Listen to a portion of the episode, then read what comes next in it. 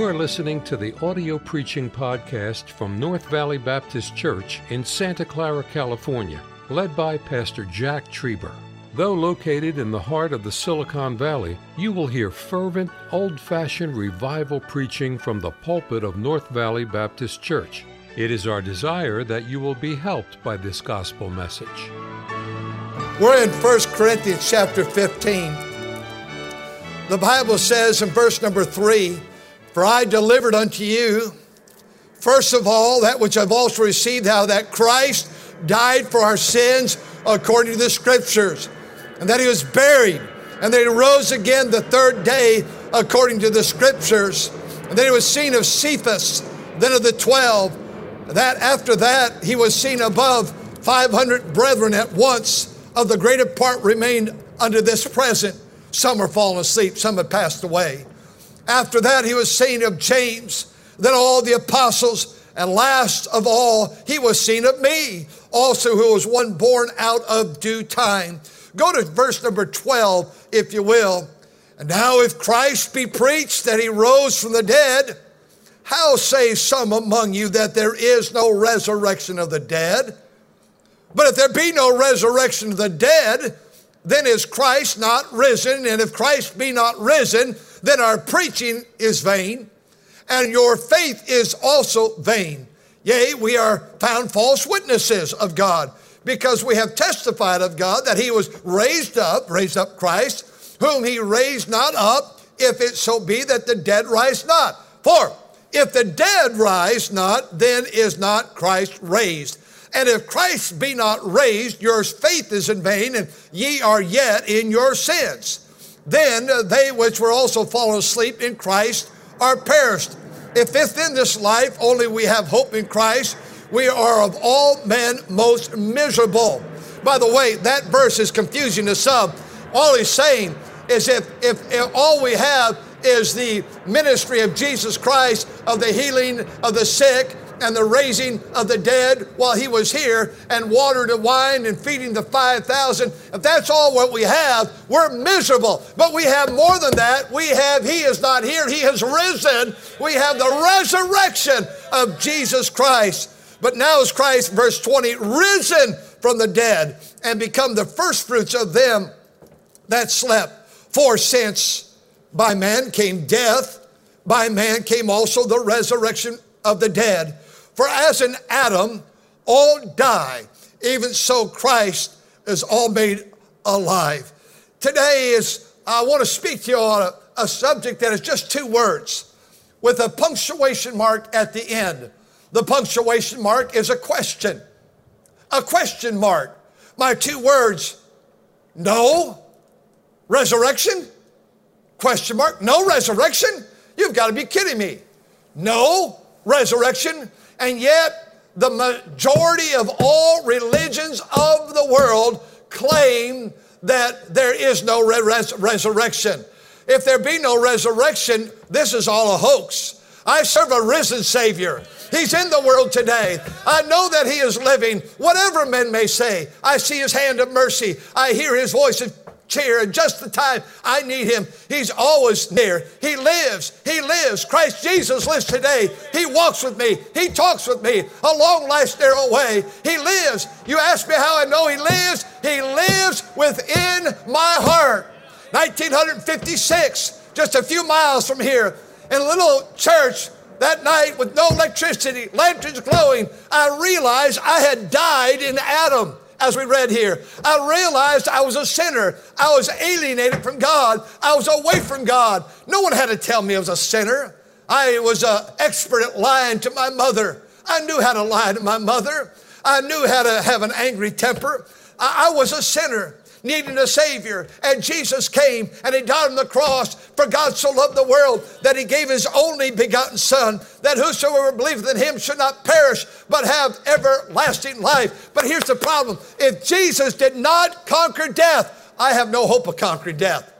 He became the first fruits that others can follow because he rose from the dead. All the cults of today, they, uh, they espouse doubt and destroy and deny the resurrection. But it's not new. In uh, the New Testament time, the Sadducees. I love that word. I heard a preacher so many decades ago say, what, what do you mean Sadducees? Well, they're sad, you see. They're just sad. Because the Sadducees, Mark chapter twelve, did not believe in the resurrection. They did not believe that, oh, they were religious, and they jotted the, they dotted the I and they crossed the T, and they were great, great religious people, but they did not believe that Jesus conquered death. Well, then we have no hope. There have been the doubters and the redefiners of Christianity, as there are doubters and redefiners of America. I, I want to insert on Easter, I am glad I'm an American.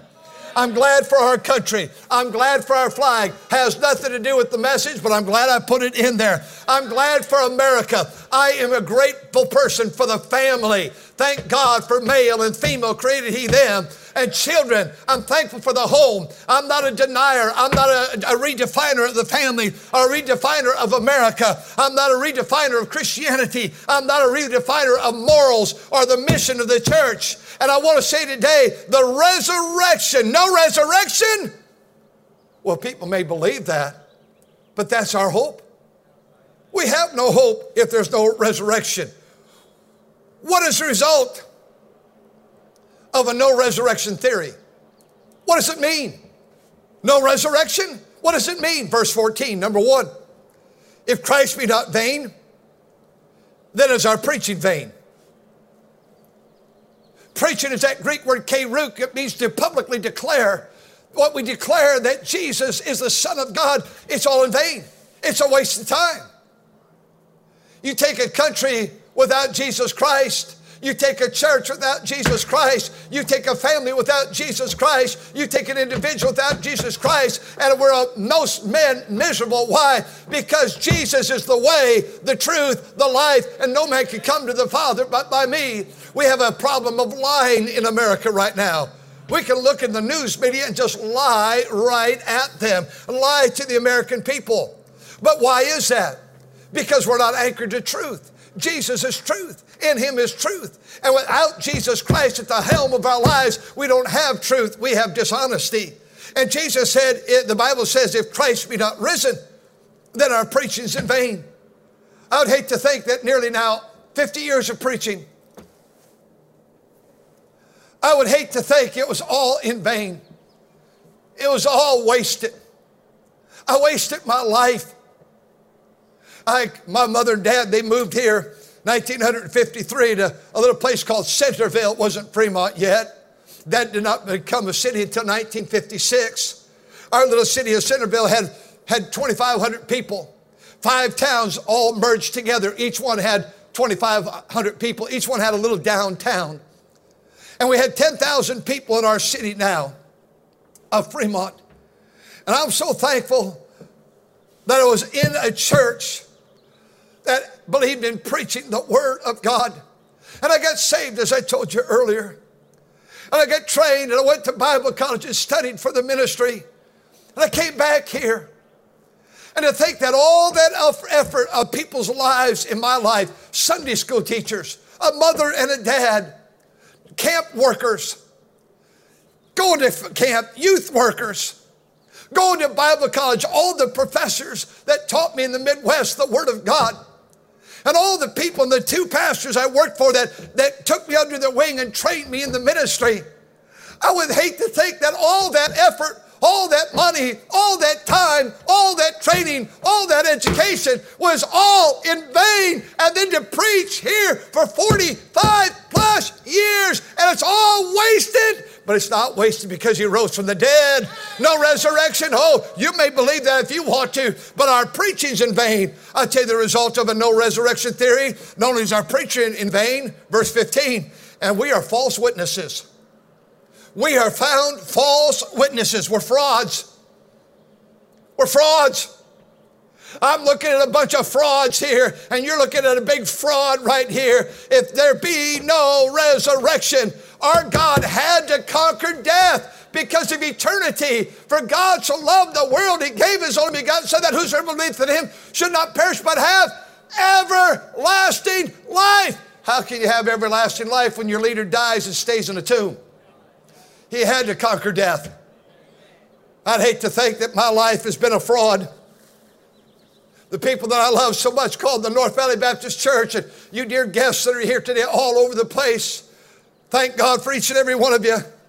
I'd hate to think that we're frauds. Can you imagine? I see these two doctors down here, and during COVID, it must have been a very hard time for you, dear folks.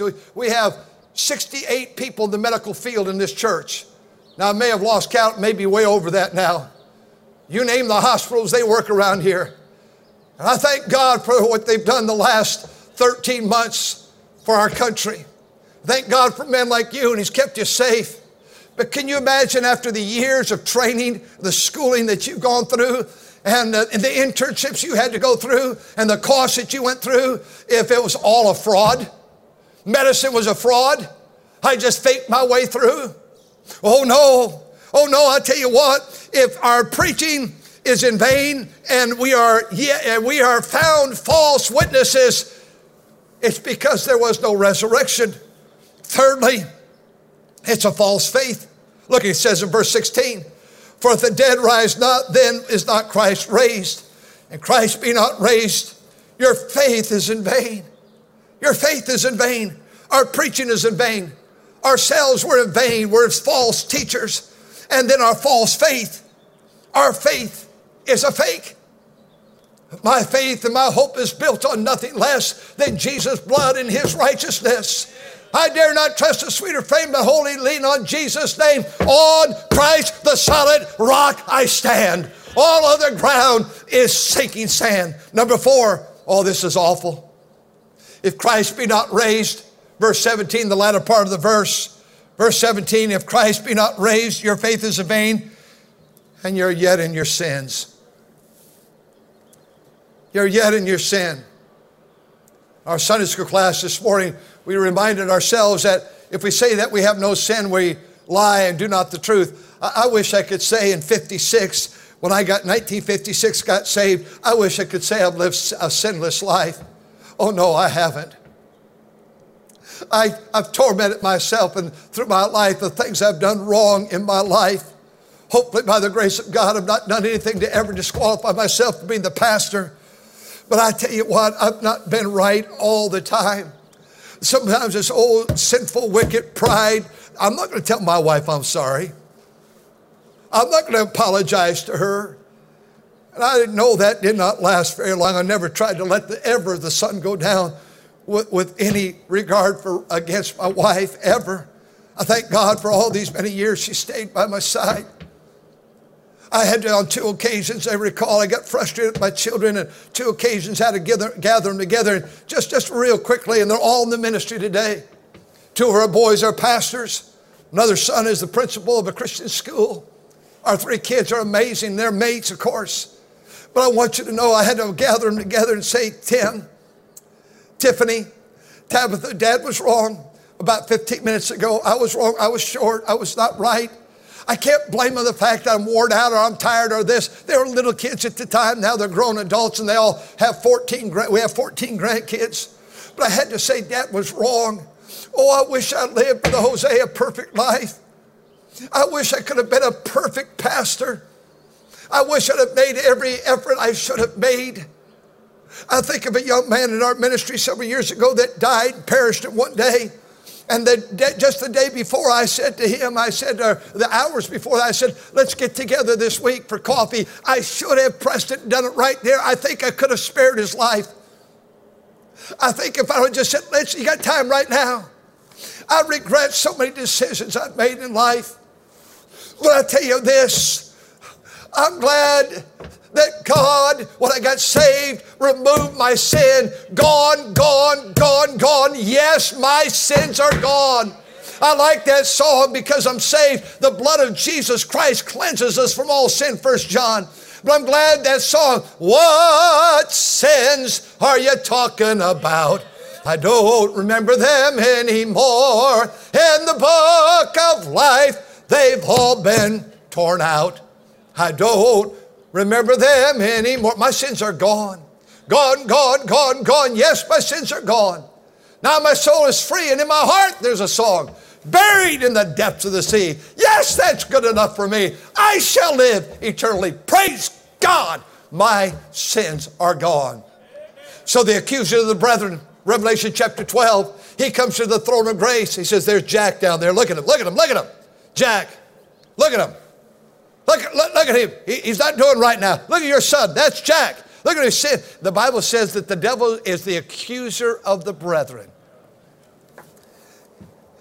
And Jesus looks beyond my fault, and it cleanses me from all sin. That blood is cleansing me from all my sin. There's no, there's no sin on my account. He removed it. When I got saved, he put all my sins under the blood. They were all... You say, well, I could see that when you get saved, but what about future sins? All of my sins were future when he died on the cross. And he died on my behalf. He was wounded for my transgressions. He was bruised for my iniquities. And the chastisement of our peace is upon him. And with his stripes, we are healed. Oh, I tell you what, he humbled himself. He became obedient unto death, even the death of the cross. And wherefore God hath highly exalted him and given him a name which is above every name, that the name of Jesus every knee shall bow and every tongue shall confess that Jesus is Lord to the glory of God. Are you saved today?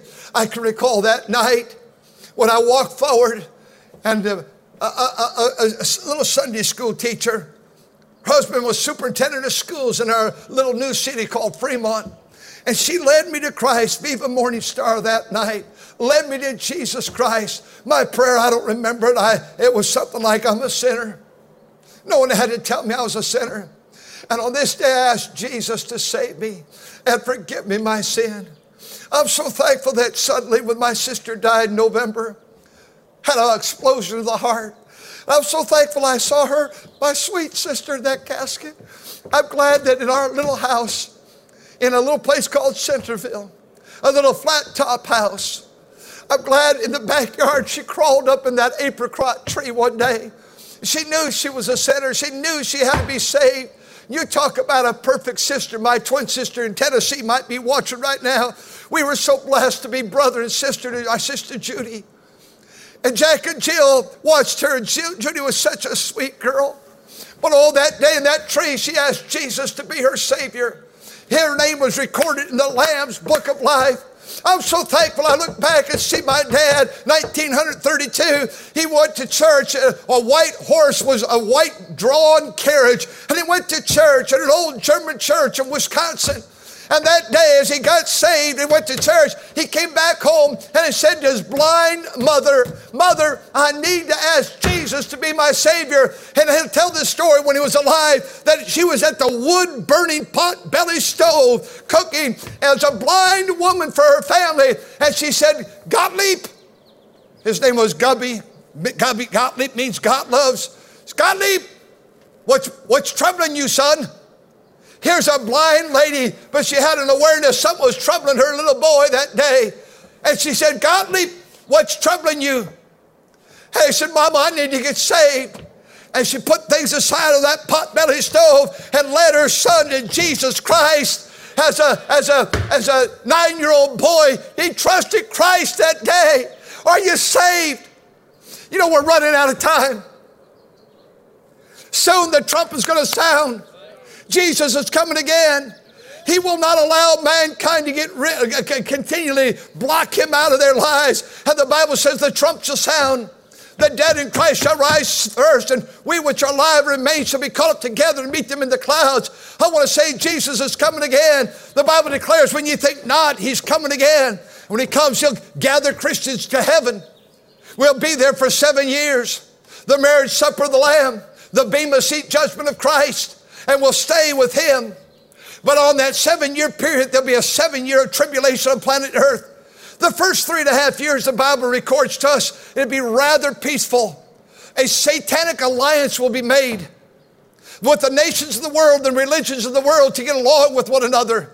It will seem peaceful at first. Oh, and then the bloodshed begins. And the sword begins, and the millions will die. And then God steps in, and the water is turned to blood, and there's earthquakes in divers places, and there's hail, and there's thunders, and there's lightnings, there's scorpions, and God begins to judge. And the world by the millions laid, dying, and they gather eventually in a valley called Megiddo, which is Armageddon. Napoleon said this is the most natural place in all the world to have a world war.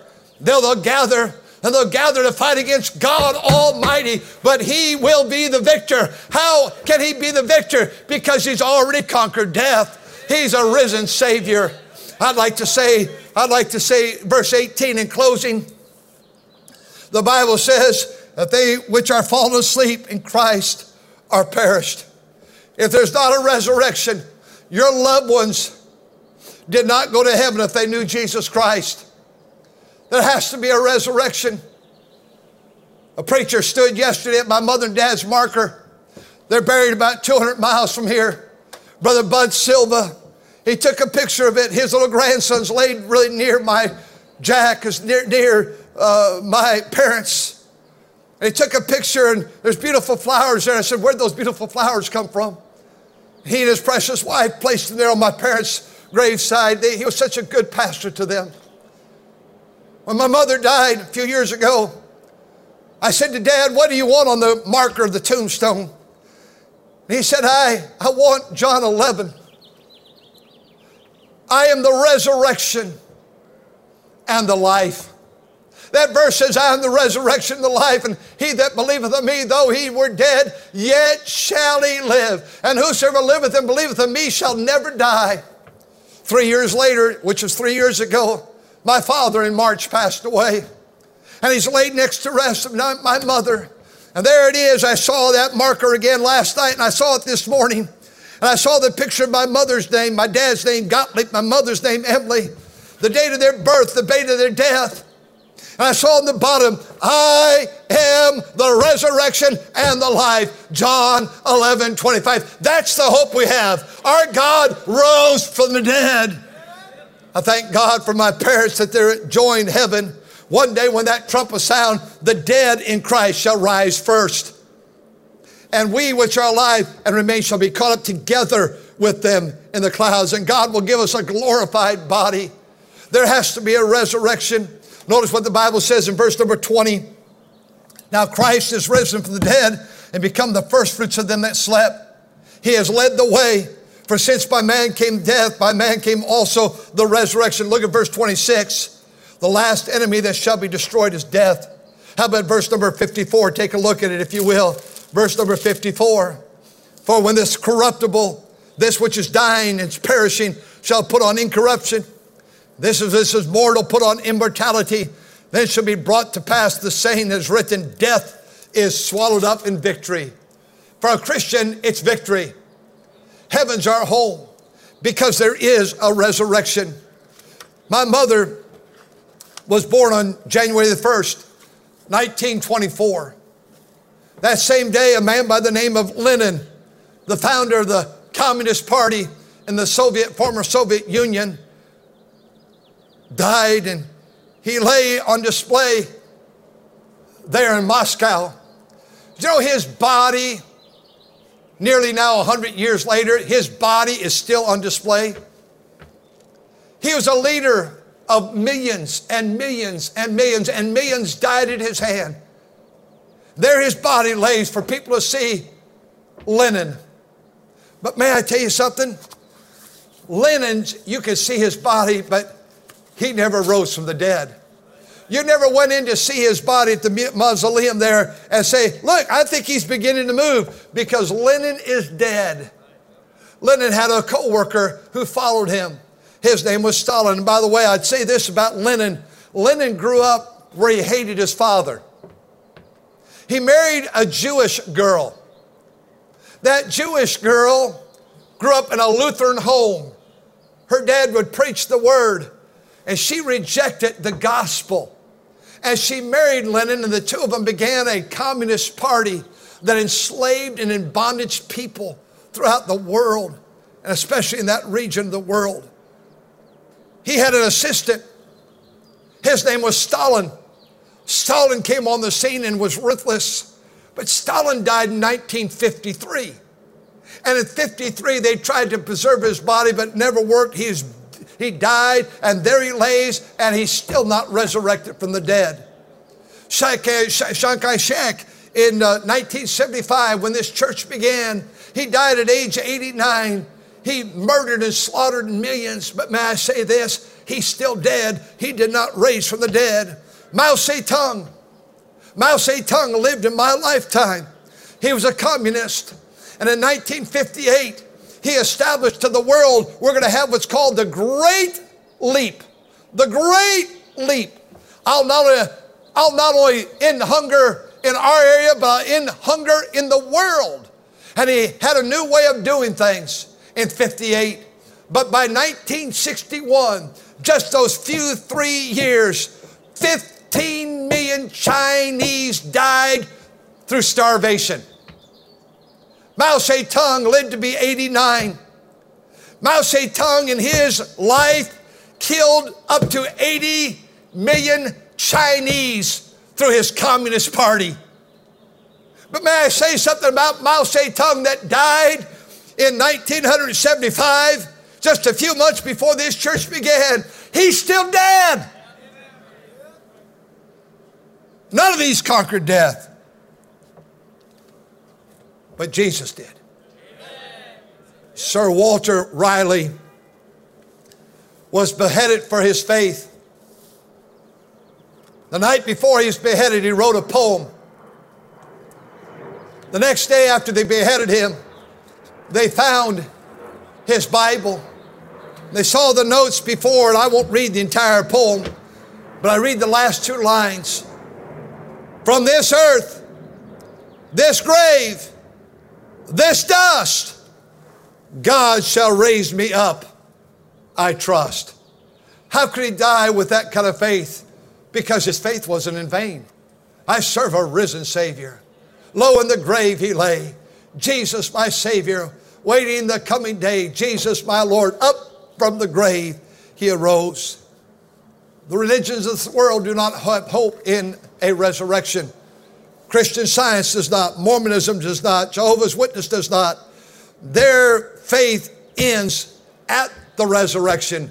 Our faith, Christianity, begins at the resurrection. He conquered death. Thank God he is not here. He is risen. A pastor in Philadelphia so many years ago was getting ready for Easter week. He kept reading about the life of Christ, and particularly Matthew twenty-eight, about uh, how Jesus was buried, and how that when they came to see the tomb was, stone was rolled away, not to let him out, he had already risen. He didn't need someone to move the tomb, the, the stone away. He wanted them to look in and see he's not here. He is risen as he said. Come see the place where our Lord lay. That preacher from that great Baptist church, Westchester Baptist Church in Philadelphia, was reading that text. He was so overwhelmed with the Easter story about the resurrection of Christ. He went to the old pump organ in eighteen seventy-four, and he immediately began to write down some words. He wrote these words and he said, I'm going to put this to music. And they sang it in eighteen seventy-four on Easter Sunday. Lo, in the grave he lay, Jesus, my Savior, waiting the coming day. Jesus, my Lord, up from the grave he arose with a mighty triumph o'er his foes. He arose a victor of a dark domain, and he lives forever with the saints to reign. He arose, he arose, hallelujah, Christ arose. I'm so grateful I serve a resurrected Savior. No resurrection? Oh yes, there is a resurrection. Thank you for listening to the audio preaching podcast from North Valley Baptist Church in Santa Clara, California, led by Pastor Jack Trieber. For more information about our ministry or to find out how to get in contact with us, visit our website at n v b c dot org. May God bless you as you serve Him this week.